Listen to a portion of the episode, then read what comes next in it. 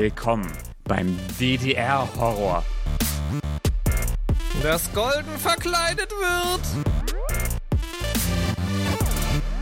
Aber es sitzt auch ein Frosch drauf. Dann kommt noch Dolch, Hammer, Schwert und Schild.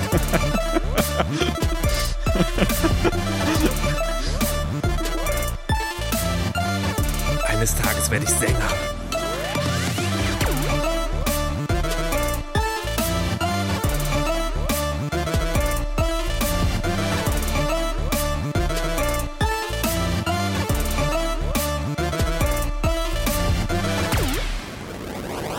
Hallo, hallo, hallo, hallo. Willkommen bei äh, In die Fresse, dem ähm, Podcast über schöne Spiele und es gibt manchmal kluge Gedanken. Ich bin Dennis Kogel, mit mir ist wie immer Markus Richter. Hallo Markus. Hallo und guten Tag. Wir sind heute hier versammelt, um etwas ganz Besonderes zu erleben. Ja, denn äh, äh, wenn ihr das hört, dann ähm, und uns auch schon vorher gehört habt, dann ähm, wird euch vielleicht auffallen, dass der Abstand zwischen der letzten Folge und dieser Folge kürzer ist, bedeutend kürzer, nicht irgendwie sieben Jahre. Also, Nein, also, also komm. Nicht ein paar also, Wochen, sondern- also, äh, sondern sind, weniger. Also, also sieben Jahre. Das ist ja schon biblisch. Ja. Also so schlimm. Nein. Ja, und der Sohn, der Sohn, äh, der Sohn von Kogel und der Sohnessohn von Kogel, Kogel. Ähm, nein, anyways, genau, wir äh, versuchen hier so ein bisschen was, äh, probieren so ein bisschen mit dem mit dem Format rum. Äh, deswegen ähm, ist diese Folge ein bisschen kürzer, aber äh, äh, dafür auch ein bisschen häufiger. Und da wollen wir gucken, wie das, wie sich das so anfühlt und wie das so wird. Und ähm, sind total gespannt auf Feedback. Sagt uns in den äh, in den Kommentaren oder auf ähm, Ich, Falls, ich, es noch Twitter, falls es noch Twitter gibt, auf Twitter und ansonsten, ansonsten auf irgendwelchen anderen Kanälen, wo ihr uns erreichen könnt. Darüber reden wir heute auch noch. ähm, aber ich frage mich gerade so, ob dein Pitch so auf so eine, so eine Art Inside Moin äh, Slackline, äh, Tagline hinausläuft, so der häufigste, die häufigste Podcast-Folge des Monats oder wie so ähnlich. Also, nein, nein, nein, nein. Also es, es wird, ähm, wir laufen nicht Inside Moin den äh, Rang ab als als täglichster Spielepodcast der Welt. Ähm, das, das können, kann, Aber das kann diese Manu, Folge ist ein Manu et bisschen öfter als die andere. Ah, genau. So, ich glaube, wir haben es wir haben's zur Genüge äh, zur Genüge erklärt. Auf jeden Fall, was was bleibt ist, wir wollen ähm, wir wollen äh, jeweils äh, jeweils längere Zeit über äh, über ein paar paar tolle tolle interessante Spiele sprechen, die uns ähm, bewegt, begeistert, beeindruckt haben. Äh, und den Anfang wollen wir machen ähm, mit einem Spiel, von dem ich zuerst gar nichts gehört habe, wo ich aber total, also ich bin total gespannt auf deine Gedanken dazu, Markus. Es geht um Signales.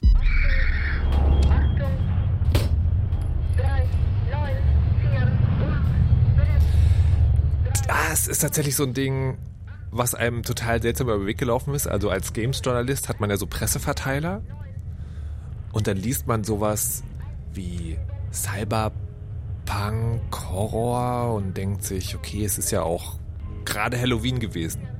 Das war meine es erste ist gerade Begegnung. Halloween gewesen, das stimmt. Okay, meine erste Begegnung war war mit äh, war über über dich, weil du gesagt hast, du, ich äh, ich, ich will darüber ähm, äh, im Deutschland von Kultur sprechen und ich war so, äh, okay, gucke ich mal gucke ich mal rein, ist auch im Game Pass, Signales und ähm, also so, ich hatte dann im Kopf, okay, ist ein Horrorspiel, äh, äh, es lehnt sich ästhetisch an an die PS1-Ära Resident Evil 1 ist so die die die Referenz, die ich dazu öfter gelesen habe. Also quasi ein Spiel mit so ein bisschen so einer roughen 90er Polygon-Grafik und man guckt so ein bisschen so von schräg oben auf die Welt und bewegt sich langsam mit so einem Charakter äh, durch durch die Welt und ich war so ah ja klar natürlich ne dieses 90er 90er Ästhetik Revival äh, sind da mittendrin und dann habe ich es mir äh, mir angeschaut auf meinem Steam Deck gestreamt im Edge Browser weil, weil, Okay. weil why the fuck not, huh? Ähm, und war dann total verwirrt von Achtung, Achtung, äh, 3, 2, 1, dies, das, irgendwie deutsche Schriften und so, gemixt mit ähm, so japanischer, äh, japanischer Anime-Ästhetik und war so, what the fuck? Das, okay, also ähm, wenn wir, wenn wir den Eindruck so rum machen, möchte ich tatsächlich so ein bisschen noch, noch genauer hinausgehen. Ja, ja. Und zwar, Ich habe mich, also ich bin ja bei so diversen, äh, das sind Plattformen, wo Menschen, die Inhalte zu Computerspielen kreieren, anfragen können, ob sie einen Review-Key bekommen können. Mhm. Und ich bin bei so einer Agentur gelandet, Plan of Attack. Mhm. Die sind, also da, da bin ich mal gelandet, weil mir jemand von der Spielefirma gesagt hat, geh doch dahin, äh, weil das ist so eine Plattform für eben Journalisten, ist es aber nicht, sondern es ist eine Plattform für Content Creators. Ja, das heißt also, die Journalisten bekommen ja einen Videospiele-Key und damit das keine Werbung ist, ist damit nichts verbunden. Ja, also die sagen, Ja. du kriegst Ja. Key, du musst aber nicht Bericht erstatten, sondern guckst dir an. So, Content Creator Plattformen funktionieren so, was ist dein, was ist dein Kanal? Wie viele tausend FollowerInnen hast du? Berichtest du auch über alle Spiele, wo du jemals einen Key bekommen hast? So, ich frage also darüber nichts mehr an, weil wäre dann kein Journalismus mehr. So, aber verfol also verfolge dem noch sozusagen, weil ich dann weiß, und dann suche ich halt raus, okay, was ist die Kontaktperson für das Spiel und so weiter und so fort.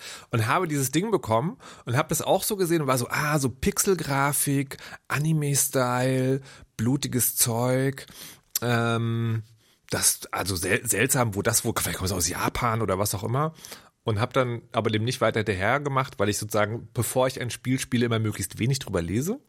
Und hatte dann diesen Effekt auch, den du hast. Deutsche, Deutsche. Ich habe so, ah, ich muss es ja testen, deswegen spiele ich es auf Deutsch. Moment mal, die, die Schriftgrafik ist deutsch, die sieht aber nicht so aus, als würde die dynamisch ersetzt, wenn man eine andere Sprache einstellt. Dann habe ich geguckt, das ist Rose Engine.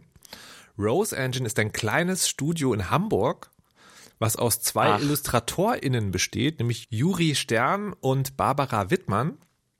Und die haben dieses Spiel gemacht und ähm, Zu zweit? äh, zu zweit und haben Das ist ja total krass. das Also dafür hat also es ja sicher, also das, das Ding ist sozusagen bei Spielen, die die sozusagen einen Macher haben, gibt es dann immer auch noch Leute, die da mitgeholfen haben. Aber ja, das Mhm. Klar, ist ein ja, Mhm. Zweimann-Studio und dieses Spiel kommt von diesem Zweimann-Studio.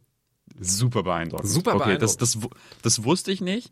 Äh, für mich hat das, also wie gesagt, ich hab's ich habe es irgendwie so zwei Stunden gespielt oder so. Äh, für mich war das so, wow, krass. Also quasi, da kommt so ein Ding, ich weiß nicht von wem, es ist so fully formed, äh, es ist wie aus einem Guss, Ästhetik, irgendwie krasse irgendwie Idee mit diesem diesem äh, deutsch angehauchten irgendwie DDR bla Cyber DDR Cyberpunk und bin so wow okay cool und dachte so wahrscheinlich ja wie lustig dass da irgendwie weiß ich nicht zwei Naughty Dog God of War irgendwie Veteranen oder so äh, sich gedacht haben so wow weißt du was gruselig ist Deutschland und äh, und, und einfach so ein Spiel gemacht haben. Ja. Dachte so, ja, so, ist, so muss es wahrscheinlich laufen sein. Wie cool. Äh, und, das, und das Spiel ist halt so, ich, also mein Ansatz, warum, das, ich, warum ich das überhaupt ausgewählt habe, ist, ich habe gerade ein bisschen viel von Ego-Horror-Perspektive, weil Ego-Horror-Perspektive auch super oft mit Jumpscares und sozusagen und so Gore-Horror, also im Sinne von möglichst Ja, ja. fotorealistische Blutigkeit. Und, ähm, und das ist das Spiel eben nicht. Also einmal durch diese Third-Person-Perspektive, andererseits durch die Pixelgrafik und dann aber auch im Spiel selbst. Also das Spiel ist so verwirrend, also es hat diese Fieberhaum, äh, fie- fiebertraumhaften Qualitäten, die ich, die ich sozusagen als, als popkulturelle, re, popkulturelle Referenz immer mit Space Odyssey 2001 verbinde, ne, wo das Ende ja, Major Spoiler, äh, das, das ganze Ding spielt im Raumschiff und am Ende liegt er in einem Zimmer in einem Bett und man fragt sich so, what the fuck?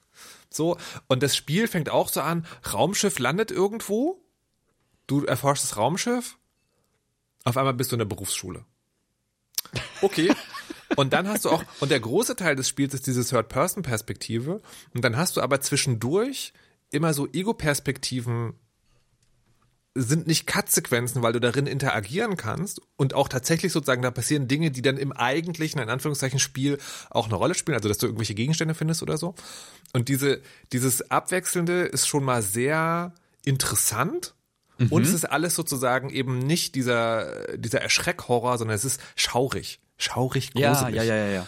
ja. Das, aber diese, diese, diese Ego-Perspektiven-Nummern, das erinnert ja auch total, also das ist, glaube ich, auch eine Referenz so da, zu, zu Resident Evil, weil da, also das alte Resident Evil, das ich nie so richtig viel gespielt habe, aber da gibt es ja auch so, du, du bist irgendwie ein, weiß nicht, ein Mensch, also Soldatin, Detektivin, was auch immer, Polizistin, läufst durch dieses Gruselhaus mit den Zombies und dann, äh, wenn du eine Tür aufmachst, dann switcht das so in diese Ego-Perspektive, wie du die Tür aufmachst. So, und ich, und diese, diese Momente hat ja dann Signalis auch, nur dass du dann ein bisschen mehr machst, außer zu sehen, da geht eine Tür auf, sondern Da ist, Oh. da ist ein Computer, Also- auf den du klickst oder so. Also oder, das würde ich die mal fragen wollen, ob das wirklich so gleich ist, weil das ist ja bei Resident Evil ist es ja, das ist ja nicht wirklich Ego-Perspektive, sondern du siehst, wie eine Tür aufgeht. ja, ja. Das ist ein Ladebildschirm. ja. Und, ähm, und aber es gibt da keinen Charakter oder so. Es ist wirklich literally nur die Tür. Also die Tür hat auch Mhm. Ja, keinen ja, Rahmen. genau. Also Ja. ob das wirklich eine Referenz sein soll oder was. Das fände ich spannend. Mhm. Mich hat dieses Spiel am Anfang sehr an Returnal erinnert. Ne, weil Mhm. also Raumschiff landet, du musst irgendwie rausfinden, was Phase ist. Ähm, und dann ist, dann, und Returnal hat ja auch diese fiebertraumhaften Elemente. Und dann ist Mhm. es aber, thank God, kein Roguelike. Und auch kein Bullet Hell, Und auch kein, ähm, so, crazy, alles abschießen. Spiel. Genau, ganz, ganz im Gegenteil. Ähm, das fand ich total spannend. Die Monster, also am Anfang ist das so, das ist tatsächlich erstmal sehr Resident Evil-like. Ähm, die Monster sind in einem Raum und die sind eine Herausforderung in einem Raum, also die verfolgen dich nicht. Und du hast Munition und die Munition ist nicht so reichhaltig. Also sie, ist- sie ist nicht super knapp, aber sie ist auch nicht so richtig reichhaltig. Und dann stellt sich irgendwann heraus, die Monster sterben nie wirklich. Also wenn du die erschießt und du musst dann später nochmal durchlaufen, and that happens a lot, ähm, dann stehen die wieder auf.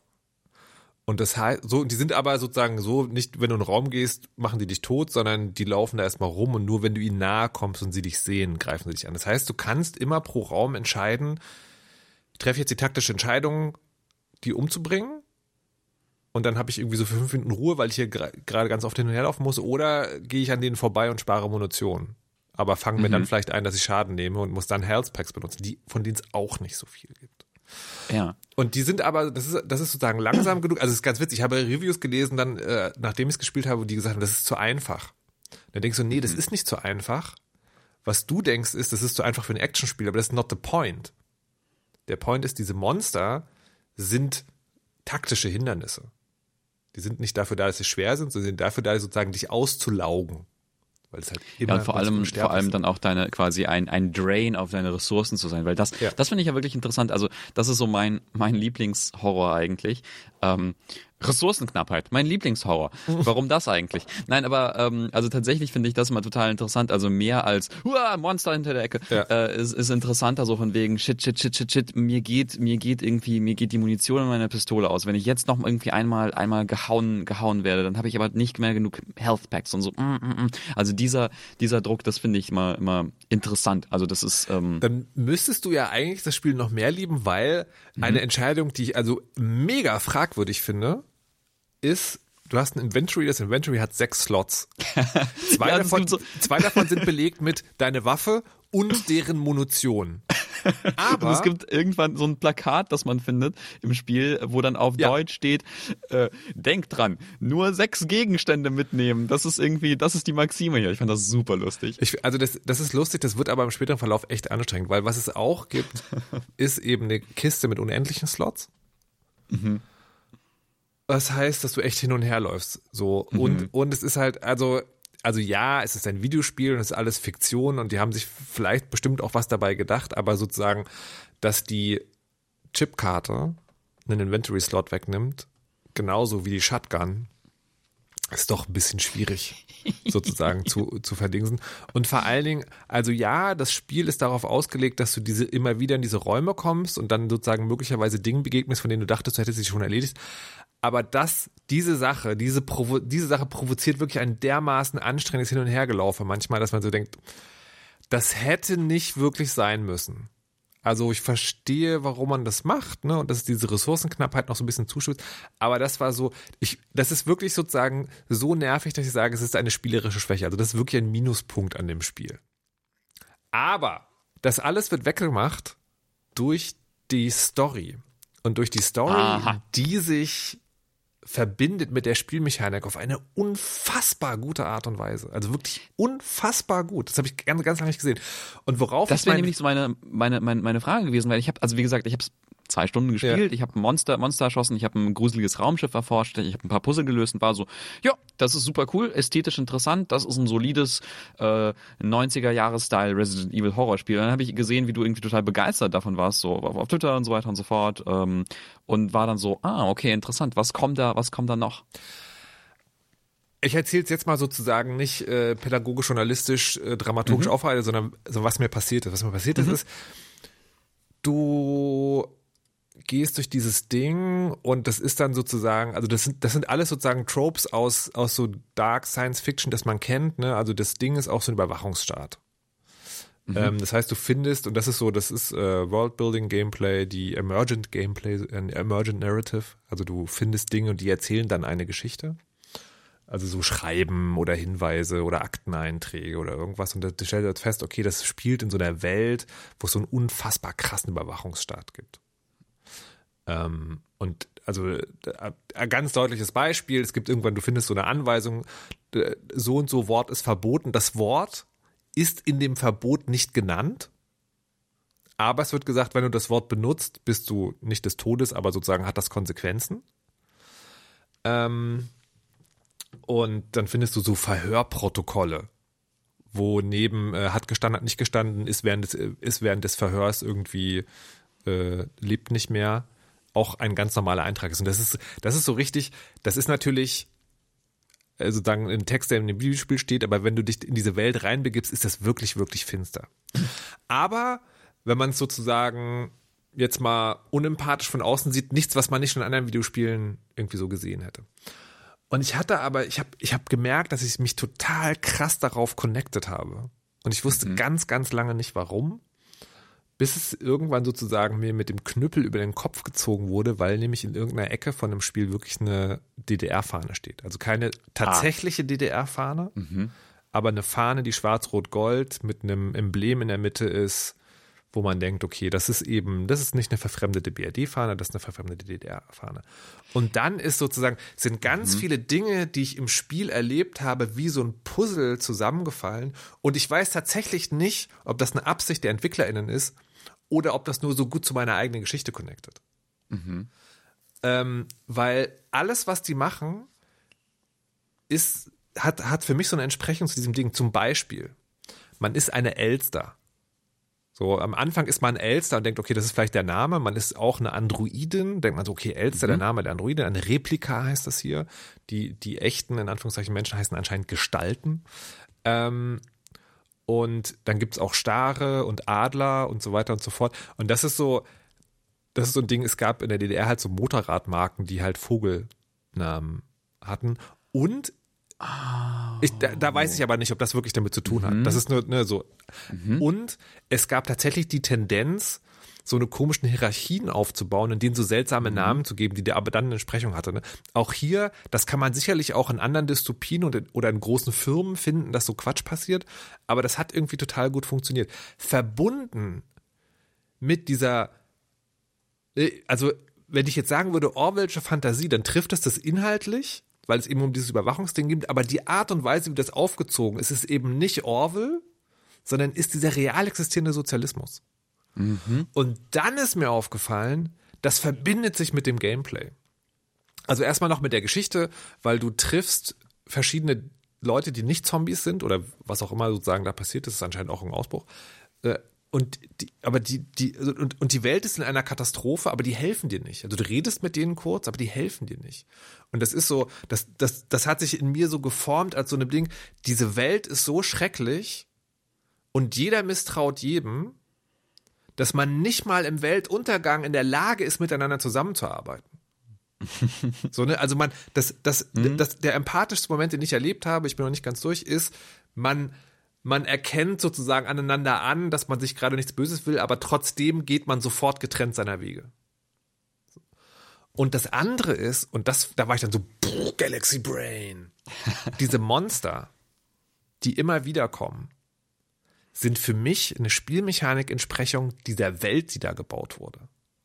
Ja, weil in, durch die Protokolle erfährst du halt, wenn du ein Mensch bist, musst du unsichtbar sein, weil das System ist überall und wenn es dich sieht, zermalmt es dich.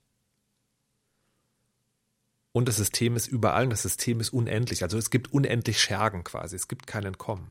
Und das sind die Monster ja auch. Mhm. Die sehen dich. Wenn sie dich sehen, ist die Gefahr, dass sie zermalmen, sehr, sehr hoch. Und du wirst sie nicht los. Und das war für mich so ein mega krasser Moment, weil das Spiel, das ist, das ist kein großes Spiel in dem Sinne, aber, aber, aber sozusagen, das, also, das eine Spielmechanik sich über die Geschichte, das ist alles Interpretationsarbeit, was ich mache. Ne, sozusagen. Aber dass das, das habe ich so lange nicht gehabt, dass es so mega Ja. gut zusammenpasst, dass ich total geflasht davon bin. Ich finde das total schön, weil ich äh, hatte, ich habe ja irgendwie am Anfang Witze drüber gemacht mit haha DDR-Horror, weil ich einfach nur, also erstens, weil ich ich habe mich nicht viel, viel mit diesem Spiel beschäftigt, deswegen dachte ich, dachte ich so, ja, kann von irgendwo herkommen. Und irgendwer fand halt irgendwie diese, diese ähm, DDR-Sozialismus, Horror, bla, Überwachungsstaat, Ästhetik einfach irgendwie cool. Ähm, und ich meine, das kann ja, das kann ja auch, auch so sein, aber ich habe das Gefühl, nee, da steckt dann offensichtlich mehr dahinter. Und das finde ich total interessant, dass man, ähm, dass man das auf diese Art und Weise verarbeitet, quasi mit diesen ästhetischen Choices und so und spielmechanischen Choices und so, also mit dieser Verknüpfung mit diesem Cyberpunk, Anime, 90s Ästhetik und aber Ja. halt auch noch damit und so, finde ich einfach total interessant. Also Ich- sehr, sehr ähm, Ich, cool. würde, ich würde echt gerne mit den EntwicklerInnen reden und die fragen, ob die sich das dabei gedacht haben oder ob das einfach bei mir auf so einem fruchtbaren Resonanzboden gefallen ist. Ich habe noch zwei Sachen. Das eine Aha. ist, es gibt noch eine andere spielerische Schwäche, nämlich die Monster, während du durchgehst, sind sozusagen ja eher ein Teil der Welt als eine spielmechanische Herausforderung. Also sind sie auch, aber sozusagen das ist nicht der Punkt, habe ich zumindest das Gefühl gehabt. Und dann gibt es aber, und warum the fuck machen das Spiele? Bosskämpfe. Ähm, Es ist literally, das Spiel holt dich ab, tut dich in diese Welt und sagt, so und so läuft es und dann springst du in ein Loch, bist in einem engen Raum und es ist ein mega krass schwerer Boss, mit der noch zwei Henchmen beschwört und du bist so am Rumrennen und Action-Trigger spielen und denkst dir so, nein. Aber okay, so, also muss, muss man wissen, äh, fand ich schade. Und das andere ist, ich, äh, äh, ich durfte das im Deutschlandfunk Kultur, das ist mir aus dem, aus dem Skript äh, sozusagen gestrichen worden, weil es zu konvolut. Ich möchte es an dieser Stelle aber sagen, weil das der Vorteil, einen eigenen Podcast zu haben. Und zwar, eine Sache, die das Spiel auf der inhaltlichen Ebene, finde ich, sehr, sehr, sehr gut macht, ist, es gibt ja Cyberpunk. Ich rede jetzt nicht von dem Spiel, sondern ich rede von dem Genre, ne, begründet und groß gemacht durch Neuromancer. Und Cyberpunk ist ja im Kern, meiner Meinung nach, die Erzählung davon, wie Kapitalismus schief geht. Ne, sozusagen, also der Staat verschwindet immer mehr, das Geld übernimmt die Welt, die, die Welt wird gesteuert von den Superreichen und diese werden dadurch, dass sie so reich sind und alles können, während alle anderen immer ausgebeuteter werden, zu gottähnlichen Wesen im Sinne vom Detachment von, von der Menschheit. Und diese, die- diese konkrete Geschichte lässt sich aber nur im Kapitalismus erzählen. Ne? Also, weil das ist der, der Kernpunkt ist, es gibt Individuen, die so rein, so. Und was Signalis macht, und ich weiß nicht, ob es dafür einen Namen gibt, und es gibt, das gibt sicherlich eine Ausprägung anders, aber es kam mir so krass vor, ist diese Art von Dark Science Fiction zu erzählen für real existierenden Sozialismus. Also wenn es noch real existierenden Sozialismus gäbe, wäre das das Cyberpunk-Äquivalent, was auf der Metaebene noch mal krasser ist, weil im real existierenden Sozialismus könntest du diese Art von Geschichte gar nicht erzählen, ohne nicht von dem System hops genommen zu werden. Und das finde ich total krass. Ich hätte gerne Namen dafür. Ja, ich glaube, ich bin, ich bin mir sicher, das, das gibt es in den, im vielen, in den vielen, vielen, vielen, der großen Tradition des, ähm, der irgendwie Sowjet Science Fiction und irgendwie Ostblock Science Fiction und so. Aber ähm, er fällt mir nicht ein. Ich hoffe, ich hoffe, es gibt kluge Literaturwissenschaftlerinnen und Literaturwissenschaftler und Sci-Fi-Fans, ähm, Die uns hören. unter den, die uns hören und uns das sagen können. Ähm, cool, okay, dann bin ich sehr, sehr beeindruckt und ähm, dann lass uns einfach zu was völlig anderem kommen. Neues Obra Dinn just dropped. So, Das ist so witzig, Ähm. dass du das sagst, weil ich habe überlegt, ist das die Ja. Tagline, die man verwendet? Und dann denke ich so, ja, weil Obra Dinn war so ein großer Spiel. Und dann denke ich so, nein, weil wer zur Hölle außer ein paar NischenspielerInnen weiß, was Obra Dinn ist? Also, also die, Sa die Sache ist ja die, es gibt, es ist, es ist, Obra ist eines meiner, meiner Lieblingsspiele der mm, letzten, weiß nicht, mehreren Jahre. Weil, weiß nicht, was ist Zeit? Auf jeden Fall, also letzte, letzte Jahre, Obra irgendwie hört zu, wie Dennis über, über ähm, die Aufnahme dieser, dieses Podcasts völlig unraveled und so. Ähm, genau. Äh, Obra Dinn ein, ein, war ein, ein äh, Detektivspiel aus Ego-Perspektive von Lucas Pope, dem Macher von, vom wundervollen äh, Papers, Please, also so, so eine, so eine Indie- Indie-Legende, kann man sagen. Ähm, und in Obra Dinn läuft man über ein Schiff und äh, sieht dann Mordszenen sich abspielen in der Vergangenheit, also quasi spult die Zeit zurück äh, und sieht dann so eine Szene wie, weiß ich nicht, wie jemand jemanden erschießt oder so oder äh, wie sich Leute versammeln um eine Leiche. Und dann muss man quasi in so sein Büchlein eintragen, aha, das war der erste Mord, der hat, äh, äh, der hat den Steuermann mit dem Dolch in den Rücken gestochen, weil äh, er sauer war, weil der Steuermann ihn beklaut hat. Und ähm, das trägt man dann ein und das sind dann quasi die Puzzle und man sammelt das ganze Spiel über Hinweise, wie man das löst. So. Und das, Ich, ich habe eine Frage, weil ich, Ja. hab's, ich, hab, ich kann mich erinnern, ich habe es damals gespielt. Mhm. Ähm, und es ist doch so, bei Obra Dinn gibt es nicht Mhm. die eine Lösung, ne? doch, doch. Nee, nee, es gibt eine perfekte Lösung, aber du kannst das Spiel Ja. doch auch abschließen, indem du sagst, vielleicht ist das passiert. Ach so, stimmt. Genau. Du kannst, du kannst, du kannst sagen, du bist, du bist im Prinzip ein Versicherungsvertreter oder eine Ja. Versicherungsvertreterin und sagst, ja, ich glaube, das ist äh, passiert und du kannst deinen Job halt sehr, sehr gut machen oder du kannst deinen Job so mittelgut machen und äh, irgendwann kannst du sagen, ja, okay, ich äh, fertig mit diesem, mit diesem Fall. Tschaußen, Leute. So, ähm, ja, wie halt so ein Versicherungsvertreter. Dem Ja, du erzählst, aber- dass aber- dein Auto abgebrannt ist. Aber so spielmäßig ist es schon so quasi, der, der, ein Fall kann verschiedene Ausgänge haben. Also nicht, Also es gibt- nee, so- also es gibt dann sozusagen was, was in Anführungszeichen in Wirklichkeit passiert ist. ja. Aber du kannst das Spiel abschließen und sagen, das war die Köchin, denke ich, weil sie mit dem Kochlöffel, den hat sie abgeleckt und dann sind die, und in Wirklichkeit war es halt was Genau. anderes. Ja. Ja, okay. Genau, genau, genau. genau. Das fand ich Naja, nämlich jeden so Fall. mega cool. Ja, super gut. Auf jeden Fall, ähm, das kam raus, hat plötzlich wie Papers, Please so ein kleines Mini-Genre begründet, mich total gepackt, weil es ist, weil ich dann gemerkt habe, alles, was ich im Leben will, ist komischer Detektiv sein. Also, ist, aber also im Videospiel, nicht in echt. Ich glaube, in echt ist blöd, aber aber im Videospiel ist es einfach das allerbeste, irgendwie äh, äh, pu- herauszupuzzeln, wie irgendwelche krassen Mordfälle passiert sind, ist einfach genial. Und ähm, seitdem warte ich immer darauf, dass so neue neue Arten von diesem Spiel rausgekommen, äh, rauskommen. Und jetzt gerade ist eins rausgekommen, das sehr, sehr befriedigend genau das macht. Und das heißt The Case of the Golden Idol. Ähm, Ich habe, ich habe kurz, also wirklich sehr kurz reingeguckt.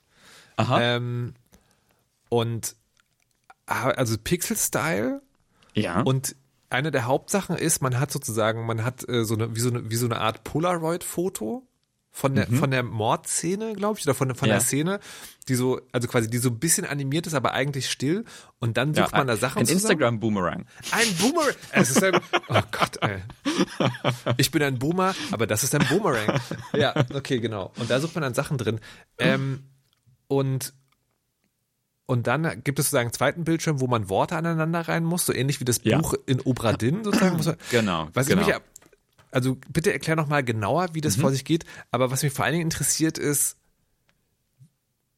trägt es wirklich? Weil es gibt doch irgendwie zwölf oder 15 Fälle oder so und ich stelle mir fest, okay, also irgendwie 15 Mal durch so Bilder klicken. Bei Obra Dinn hast du ja, da gehst du ja durch dieses Schiff Ja, ja. und hast so ein bisschen so Agency im Sinne von Bewegung. Und hier kommt mir das so vor, wie du sitzt an einem Schreibtisch und dann schaufelt jemand dir sozusagen so Tatortfotos durch, du musst die richtige Stelle anklicken und dann geht's weiter. Nee, ich fand es total, total interessant. Also ähm, es ist äh, genau, es ist im Prinzip so jedes Level von diesen zwölf Leveln ist in so zwei Phasen eingeteilt. So das erste ist, du guckst diesen dieses Wackel Wackelbild an, dieses Wackel Pixel- Pixelbild in 2D ähm, und klickst dann auf Hotspots, die kannst du dir auch markieren lassen äh, und sammelst dann Hinweise oder Begriffe, Worte im Prinzip, die dann so in dein Inventar gehen. Also Dolch, Namen irgendwie. Du siehst einen Namen in einem Brief, irgendwie Peter, Peter Croft Crossley oder was auch immer, dann klickst du Peter an und Crossley und dann sind, kommen Peter Crossley in dein, in dein Inventar. So, das sammelst du alles, das guckst du dir alles an und meistens siehst du dann eine Szene wie, weiß nicht, äh, Typ schmeißt anderen Typen von der Klippe oder Leute versammeln sich um eine äh, tote Frau im Dining Room, im, im, im Esszimmer. Ähm, und dann guckst du dir das alles an Und äh, die Level werden auch, oder diese, diese Bilder werden auch ähm, im, im, im Fortschreiten des Spiels immer größer und komplizierter. Also am Anfang ist es vielleicht irgendwie eine Szene und später ist es ein ganzes Haus, später ist es ein Anwesen und so. Also die Szenen werden größer und irgendwie interessanter und seltsamer. Und dann hast du genau diesen Denk- oder diesen Puzzle-Bildschirm, wo du meistens pro Level so drei Aufgaben gestellt bekommst. Ähm, das eine ist quasi die Worte einslotten in so einen Tathergang, also tatsächlich irgendwie Peter wurde von der Klippe geschubst, weil Jack wollte seine Juwelen ähm, und Jack hat aber, weiß nicht, die Statue versteckt im äh, unter einem Stein oder so. Ne? Also so, sowas musst du dann immer zusammenpuzzeln. Und dann hast du noch meistens so zwei Bonus-Puzzle, also die du auch lösen musst. Mhm. Mm. Warte, Und- warte Bo Bonuspuzzle, die du lösen musst, klingt für mich nicht wie Also Bonuspuzzle. nee, es sind nicht Bonuspuzzle, es sind quasi noch, noch weitere zusätzliche quasi Aufgaben, die du in jedem Level bestehen musst. Ähm, und ob das trägt, ich würde sagen, also ich finde ja. Ähm, also erstens, weil, äh, weil es immer komplizierter und, und verworrener wird, was da passiert. Äh, weil es so eine gewisse Abwechslung bringt. Ähm, es ist halt nicht, also bei Obra Dinn ist es halt immer das Schiff, auf dem man un- unterwegs ist. Und hier ist man mal auf einer Klippe, wo jemand von der Klippe gestürzt wird, mal äh, bei einem Giftanschlag in einem, in einem Haus, mal bei einem äh, Locked Room Murder Mystery in einer Taverne oder so. Ähm, äh, also quasi unterschiedliche Szenen, wo man immer, äh, immer ist und wo man denkt, so, huch, was ist denn hier los? Wo bin ich denn hier jetzt gelandet? Äh, Und zweitens erzählt quasi die, ähm, erzählen alle diese Level eine zusammenhängende Geschichte. Und das wirkt am Anfang gar nicht so, aber es ist ganz interessant, weil es ist im Prinzip, also der Titel verrät es schon, The Case of the Golden Idol. es fängt halt an damit, dass irgendwer, also dass äh, irgendwer so, ein, so, eine, so eine goldene Statuette irgendwo gefunden hat. Und diese, die Geschichte dieser Statuette und wie sie von, äh, von Mensch zu Mensch wandert und was für, äh, was für ähm, merkwürdige Morde und Unglücksfälle dann passieren, das zieht sich so ein bisschen durchs Spiel. Also während du quasi diese Einzelfälle aufdeckst und was passiert ist, versuchst du zu ergründen, okay, was ist jetzt, was ist denn jetzt los mit diesem goldenen Idol? Was, was ist da, was ist da los? Und das zieht sich quasi durch so eine Familiengeschichte. Ähm, und das ist total cool. Und naja, ich liebe einfach so diese, diese Art von, ähm, von Puzzle-Lösen. Also, so- also irgendwie ein Beispiel, um sich das so ein bisschen äh, vorzustellen, ist ähm, äh, Giftanschlag-Level. Frau liegt irgendwie äh, vergiftet, offensichtlich tot auf der Couch. Und du musst irgendwie rausfinden, wer sie vergiftet hat, warum, was da los war. Und dann gibt es so ein Puzzle, dass man her- herausfinden muss, wer saß denn wo am, am Esstisch quasi, um rauszufinden, okay, wo hat sie, also sie, sie wurde vergiftet offensichtlich beim Dinner, also beim Essen vermutlich. Also lass uns angucken, wer am Tisch saß und wo vielleicht das Gift sich befindet. Und dann guckt man, aha, okay, es gibt diese fünf Gäste und fünf Stühle und dann ähm, versucht man rauszupuzzeln, wo sitzen denn die Gäste? Dann ist man so, okay, die junge Tochter des Lord sowieso. Ähm, Oh mein Gott, ich, das ist ja wie diese Zeitungsrätsel. Der blaue Ja. Mann sitzt neben der Dame mit dem Hut. Die darf aber nicht neben dem Eichhörnchen sitzen. Genau, das Okay. ist das Puzzle, aber dann ist das so von wegen, ja, weil die ernährt sich vegetarisch, deswegen ist auf ihrem Teller wahrscheinlich kein Braten. Und dann guckt man auf den Tisch und ist so, ja, shit, aber da, da sind ja drei Teller mit Salaten. Ähm, und dann ist man so, okay, hm, aber unten im Foyer hängt die, hängt eine Herrenjacke und in der Herrenjacke ist eine, ist eine Box mit Zigarren. Und, ähm, und oben am Tisch ist ein kleiner Beistellteller mit einer Zigarre. Und das bedeutet doch, dass hier an dem Salatteller dieser Zigarrenmann sitzen muss. Und das bedeutet, dass die junge Frau aber dann woanders ist. Okay, und, ne, okay. und so, und so Ja. slottet sich das alles into place. Und ich, ich liebe das so sehr. Aber die, die, die Schwierigkeit ist ja, ich, Entschuldigung, dass ich darauf rumreite, aber die Schwierigkeit bei Ja, diesen ja. Sachen ist ja, also für mich zumindest, Mhm. ähm, die Diskrepanz zwischen, oh fuck this shit, es, es ist quasi im Prinzip ein Wimmelbildspiel, wo ich die Hotspots Aha. finden muss. Ja. Und ja gut, wenn ich, wenn ich eh nur anklicke, was mir die Hotspots sozusagen anzeigen, dann ist es ja auch langweilig. Ich fand, wir hätten in der letzten Folge haben wir über Plague Dr. Vipra äh, gesprochen. Da sagen die Macher in dem Spiel, benutzt bitte nicht die Hotspot-Funktion. Und ich war, Weird, ich, okay. ich, ich war, also nee, nee, nicht so. Also sie sagen so, wie das Spiel ist gemacht, dass es ohne funktioniert. Und ich war sehr schnell Ja, ja. so, nein. Und da gibt es so wenig, dass es, und es ist so unterhaltsam alles, dass es total okay ist. Weißt du, also das ist dann sozusagen nicht, du hast dann nicht den Entdeckerdrang, aber es finde total okay. Ja. Wie ist es hier? Hast du mit oder ohne? Da sagen, Äh, Ich Hotspot. habe mit und die, Ja. die, die Macher sagen, benutzt bitte die Hotspot-Funktion. Okay. Okay, okay.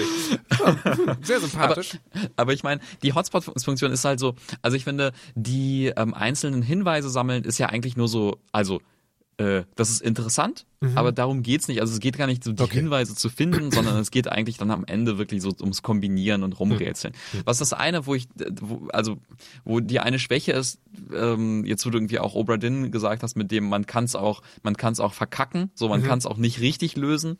Ähm, das geht dann nicht. So, Okay. so du musst quasi jeden einzelnen, also jeder einzelne Level muss halt, da gibt's eine Lösung für, die musst du finden.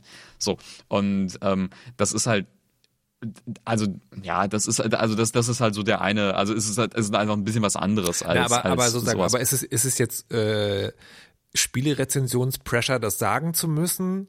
Ja, weil es mir Oder- also weil es mir da ist jetzt es- gar nicht Oder ist es eigentlich egal, weil die Geschichte sozusagen so schön erzählt ist, dass es total Ja, ja. gut ist, wenn man einfach dahin geführt? Genau, das ist mir Okay. jetzt dann zum Beispiel in dem Fall gar nicht so irgendwie aufgefallen, sondern Ja. ich war einfach nur total froh von wegen, yes, neues, neues Obra Dinn. Ich glaube, die, die, die Geschichte, warum das jetzt irgendwie so ein, also ist jetzt nicht super populär, dieses Spiel, Mhm. ist immer noch relativ klein, aber es hat so einen kleinen so Mini-Hype unter den äh, Detektiv-Adventure-Spiel-Fans äh, Mhm. bekommen.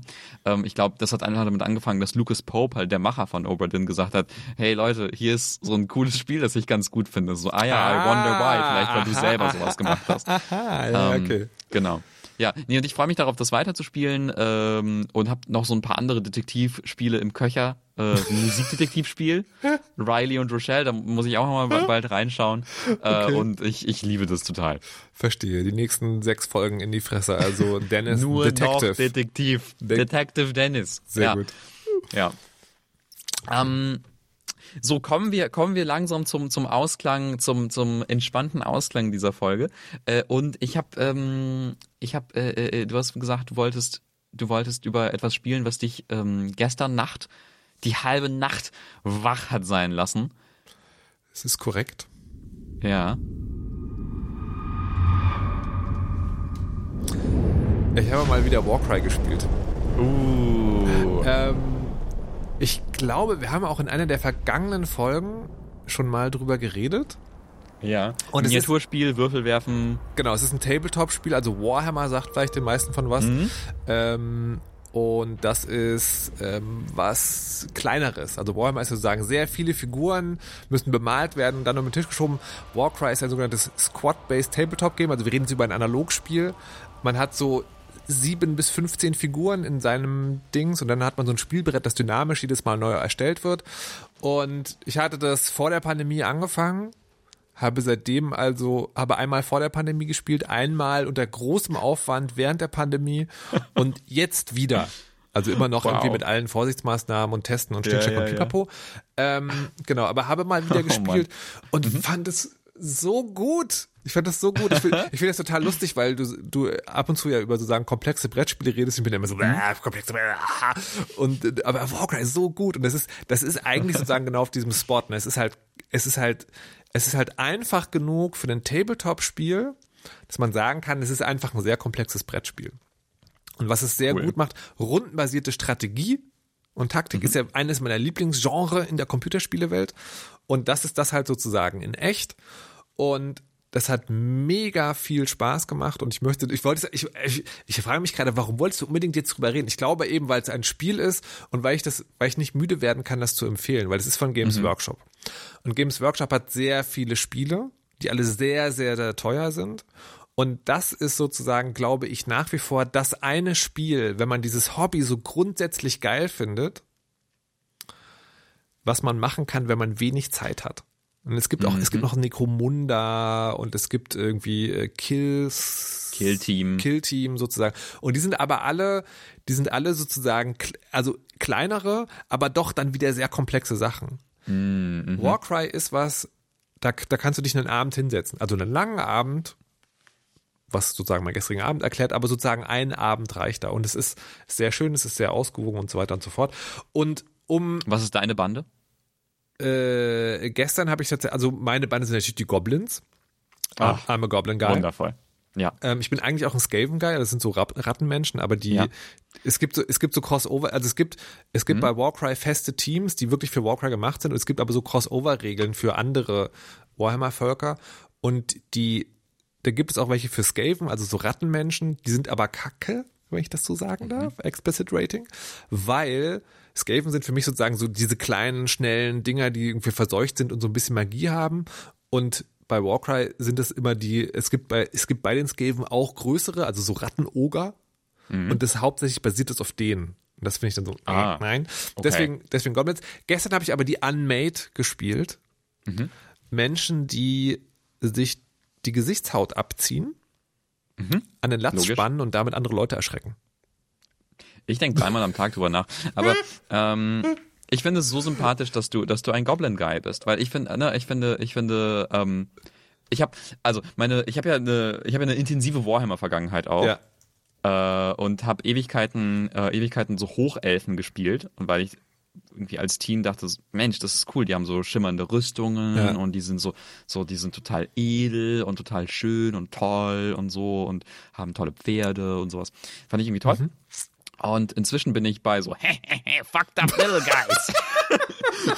und bin so total so, ja, keine Ahnung, scheiß auf Hochwelten. Ich möchte irgendwie kleine, kleine, kleine hässliche Goblins und sowas. Ja. Damit kann ich mich viel mehr identifizieren. Aus irgendwelchen Gründen. Skaven auch. Skaven, super. Ja. Ja. Ich habe äh, also Großartig. Die, äh, Goblin ist tatsächlich auch eine eine Gang, wo du wo es extra Regeln gibt. Also sozusagen Crossover-Regeln, wo du also mit normalen Warhammer-Figuren spielen kannst. Und ich habe mich entschieden für die Squick-Variante. Also die, die Mhm. Squicks sind so im Prinzip große Gummibälle, die aber Ja. bö ein böses Mit Gesicht Zähnen. und sehr große Zähne haben und hüpfen können und darauf reitet halt ein Goblin. Ja. Du kannst aber auch irgendwie kleine Squickherden oder einfach so Mhm. fiese Schwertstecher. Also es ist, es ist, es ist, es ist wirklich sehr fantastisch. Ähm, genau. So, und ich habe aber einen Beef, ne? Also weil, weil, also weil Games Workshop.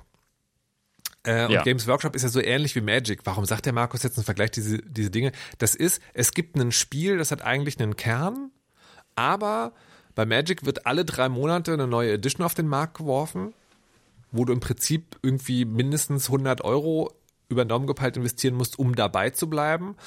Und es ist natürlich so ein bisschen durch die Pandemie und die, die langen Abstände zwischen meinen Einzelspielen. Ich habe das Gefühl, jedes Mal, wenn ich Warcry spiele, kommt eine neue Grundbox raus. Mhm. Die kostet irgendwie 150 Euro oder so. Und das kann man ja einmal machen für ein komplexes Brettspiel, aber dann wird es irgendwann anstrengend. So, und mein Beef mit Games Workshop ist nicht nur, dass sie das machen, weil sie Geld verdienen wollen, sondern die erste, die erste Warcry-Box war auf Vertikalität ausgelegt. Heißt, das Spielbrett hat Gebäude, die eine Höhe haben. Ja, und der Unterschied zwischen deine Figur klettert irgendwo hoch und fällt da runter, spielt eine richtige, eine wichtige Rolle. Und es gibt, ähm, und es gibt tatsächlich Gangs, die auch sozusagen ein bisschen darauf aufbauen, also dass man den Höhenvorteil sozusagen dann taktisch ausnutzen muss. Und dann gab es so Erweiterungssets, also nur Gelände ohne Figuren und die waren ganz oft sozusagen einfach Dinge, die du irgendwo hinstellst. Und dann aber diese, diese, dieses eine total wichtige Spielelement außen vor lassen. Und jetzt gibt es schon wieder ein neues Set. Set Gurs Herz. Und die bin ich total unentschlossen, weil einerseits gibt es da nur sehr wenige Gebäude. Das sind so, das ist so dschungelmäßig, das sind so Bäume und die haben aber auch eine erhöhte Plattform. Aber spannend ist dann wiederum, zwischen diesen Bäumen sind so Brücken. So dass ich mir vorstellen kann, das ist doch irgendwie cool, weil das Gelände doch irgendwie so quasi zwei ganze Ebenen hat, auf denen du spielen kannst. Und jetzt bin ich total unentschlossen, ob man das ausprobieren soll oder nicht. Deswegen, liebe HörerInnen, wenn ihr das habt, oder wenn ihr wollt, dass ich das ausprobiere, schickt's mir. Nein, wenn ihr das habt, ähm, dann sagt mir, wie das ist, weil also noch, noch mal so eine Box ist halt immer so eine große Investition, aber wenn es total geil ist, würde ich vielleicht noch mal, aber andererseits bin ich auch sehr zufrieden mit meiner Grundbox. Ich verstehe den Struggle. Ich Ja. verstehe den Struggle. Während du drüber nachdenkst, ich möchte noch ganz kurz über Ja. so ein, ein Spiel äh, erzählen, wo du denkst, ah Mensch, das ist ja genau dasselbe. Nämlich War das genau dasselbe wie Warcry oder genau dasselbe wie dasselbe wie, wie die anderen meiner Detektivspiele. Das heißt nämlich Frog Detective 3. ähm, ja, Frog Detective im Wilden Westen. Frog Detective, Detective 3 äh, ist der dritte Teil von Grace Bruckners merkwürdigem Adventure-Spiel Frog Detective, wo es Aha. um einen Detektiv geht, der ein Frosch ist. Es ist im Gegensatz zu äh, Case of the Golden Idol nicht wirklich ein Detektivspiel oder so. Mhm. Es ist einfach ein Adventure-Spiel. Aber ich möchte es erwähnen, weil es einfach unfassbar lustig ist. Also es ist ein Comedy-Spiel. Es Okay. ist ein Comedy-Spiel, man kann es in zwei Stunden durchspielen. Es ist irgendwie auch auf Game Pass. Ich habe es ähm, gespielt, weil ich weil ich immer mal wieder, also weil ich Grace Brooksner auf, auf, auf Twitter folge, weil ich sie super lustig finde. Ähm, und dann mal endlich mal Frog Detective ausprobieren wollte und also so happy war. Also einfach, weil es unglaublich lustig ist. Also es ist einfach sehr, sehr lustig geschrieben. Also man ist so ein Frosch, man läuft aus der, aus der Ego-Perspektive durch so eine kleine Western-Welt und löst halt so sehr, sehr, sehr einfache Puzzle. Mhm. Ähm, also sowas wie die Ladenbesitzerin sagt, Mensch, ich gebe dir eine Leiter, äh, wenn äh, jemand ähm, mein Porträt malt und du gehst in die Taverne und da steht irgendwie ein anderes Tier und sagt, jo, ich bin hier um ähm, um Bilder zu malen, aber ich weiß nicht, wen ich malen soll. Äh, okay. Ich habe keine Inspiration. Bist mhm. so, hey, mal die. Und dann ist er so, oh, okay, kein Problem, mache ich. Und dann ist das Puzzle gelöst. Mhm. Aber die Dialoge sind halt so lustig. Die Dialoge sind, sind lustig. Also da gibt's irgendwie diese eine wundervolle Stelle, wo ähm, ähm, man mit einer Banditenmaus spricht ich erzähle jetzt einfach so einen Joke nach, aber der ist einfach da so gut. Man, man spricht mit so einer Banditenmaus und die ist, und die Banditenmaus sagt so sinngemäß so, hä, wer bist du denn? So was, wo, wo, kommst du denn her, dass du mir irgendwie Sachen, Sachen sagst? Und dann sagt der Frosch-Detektiv ist so, hallo, ich bin äh, Frog Detective, ich wohne in 123 Lillipad äh, Straße. Und, der, und die Maus ist dann so, hast du mir gerade einfach deine Adresse verraten? Was, was stimmt nicht mit dir? Und dann ist dann so, äh, ja klar, wie, woher sollst du denn sonst wissen, wo ich wohne? Und die Maus so, ja, stimmt eigentlich. Es gibt total Sinn. Und dann kommt plötzlich so eine, so eine schwarze Einblendung und die Entwicklerin ist da und ist so, nein, das ist keine gute Idee, das zu machen, Leute. Bitte gebt auf euch Acht und verratet nicht einfach fremden Leuten, wo ihr wohnt. Und also, und das sind einfach, einfach so, so komische Beats. Also es ist alles daran ist komplett bizarro, seltsam, Fourth Wall Breaking. Alles ist sehr, sehr lächerlich und lustig. Und ich habe einfach nur, also ich habe einen Abend lang dran gespielt und habe einfach nur kichernd da gesessen war so oh Mann, wie lustig. Es ist super süß, es ist super lustig. Äh, irgendwie alle drei Teile gibt's jetzt auch auf Game Pass. Ähm, also, zum, also ich halte, ich halte mal fest, wenn es klein und grün ist ja. und seltsame Witze macht, bist du dabei. Absolut, total. Okay. Und ein, und ein Detektiv. Das, also ich wollte jetzt die, also, also Goblins sind auch Detektive. Ich bin, Goblins sind Detektive, wenn sie ihre Squigs suchen. Case oh, oh. of the Missing Squig. Okay, okay, okay. Gut. So, keine ähm, weiteren Fragen, euer Ehren. Keine weiteren Fragen. Ich habe aber noch eine weitere Frage ja. und zwar du hast ein ähm, interessantes Social Media Projekt gestartet und ich möchte möchte mehr darüber wissen. Also äh, äh, lass es mich äh, attraktiv für unsere HörerInnen pitchen. Mhm. Wenn ihr wollt, könnt ihr uns jetzt noch woanders folgen. Okay. Ähm, genau. Also es gibt ja Mastodon. Mastodon ist eine Art und Weise, Social Media zu machen, die Twitter sehr ähnelt, aber nicht dasselbe ist. Der Hauptunterschied ist, es gibt verschiedene Anbieter. Ne? Also man, muss sich vorstellen, wie, äh, also stellt euch vor, es gäbe twitter.com und da kannst du den Twitter-Account machen, aber es gäbe auch kleines soziales Netzwerk für kurze Texte.de und da könntest du dir auch einen Account machen, wäre aber genau dasselbe Design und man könnte sich auch untereinander auf den verschiedenen Seiten folgen. Also eine Mischung aus Twitter und E-Mail. Ja, E-Mail hat man ja irgendwo keine Ahnung, Gmail, Web.de, GMX, was es alles gibt. Ähm, aber trotzdem können alle Leute miteinander e-mailen. Aber das als soziales Netzwerk.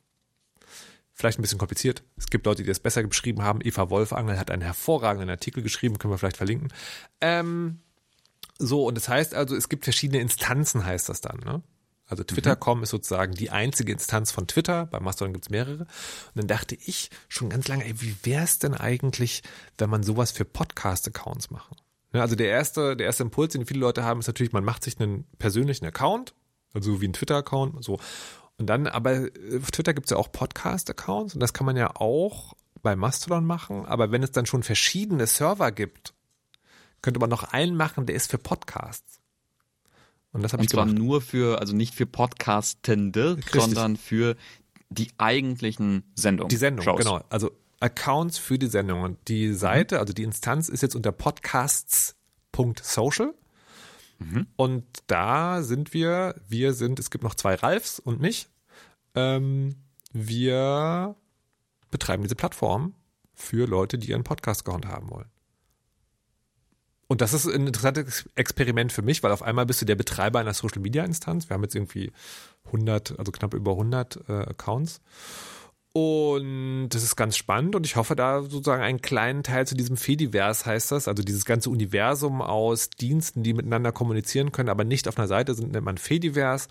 Und das ist so eine Art großer Gedanke, der gerade so ein bisschen Auftrieb erhält, den gibt es schon länger, wo man denkt, so vielleicht ist es ganz gut, wenn es neben den Plattformen, die jemandem gehören können, was auch heißt, dass ein verrückter Billiardär die einfach kauft und dann alle Leute feuert, die wichtige Arbeit macht und keine Ahnung, was dann passiert, dass man das so ein bisschen entzerrt, weil eben Aber nicht sowas nur passiert doch nicht. ja, Dennis, vielleicht bist du gerade, solltest du deinen Detektivhut aufziehen und mal genauer nachgucken. Mal vielleicht irgendwie nicht- Nachrichten kurz nicht sicher. reingucken oder so. oder? Ja, maybe. Ja, ja, ja, bei, bei, ich vielleicht. Twitter, bei Twitter mal schauen, was da gerade so geht. Ja, ich guck, ich guck mal in die Trending Topics. Genau, ich, und ich, also ich finde es ich find's ganz spannend. Wenn ihr einen Podcast Mhm. habt, seid ihr da herzlich auch eingeladen. Ähm, und hoffe, dass es sozusagen so, so ein kleines, ein, ein kleines bisschen Welt besser macht. Vielleicht. Nice. Sehr gut. Ich bin gespannt. Dann äh, bleibt uns nur zu danken zum äh, fürs Zuhören. Ähm, wir sind äh, gespannt, wie euch das gefallen hat. Äh, wenn euch irgendwas, also war irgendwas anders, sagt Bescheid. Hat es euch gefallen? Sagt Bescheid. Wenn es euch nicht gefallen hat, dann sagt auch Bescheid. Ähm, wie gesagt, also äh, jetzt, jetzt, jetzt hoffentlich, jetzt hoffentlich, hoffentlich ähm, öfter und ein bisschen kürzer. Ähm, Schauen wir mal. Schauen wir mal, wie das so klappt. Und ähm, ansonsten bis zum nächsten Mal. Bis zum nächsten Mal. Tschüssi. Ciao.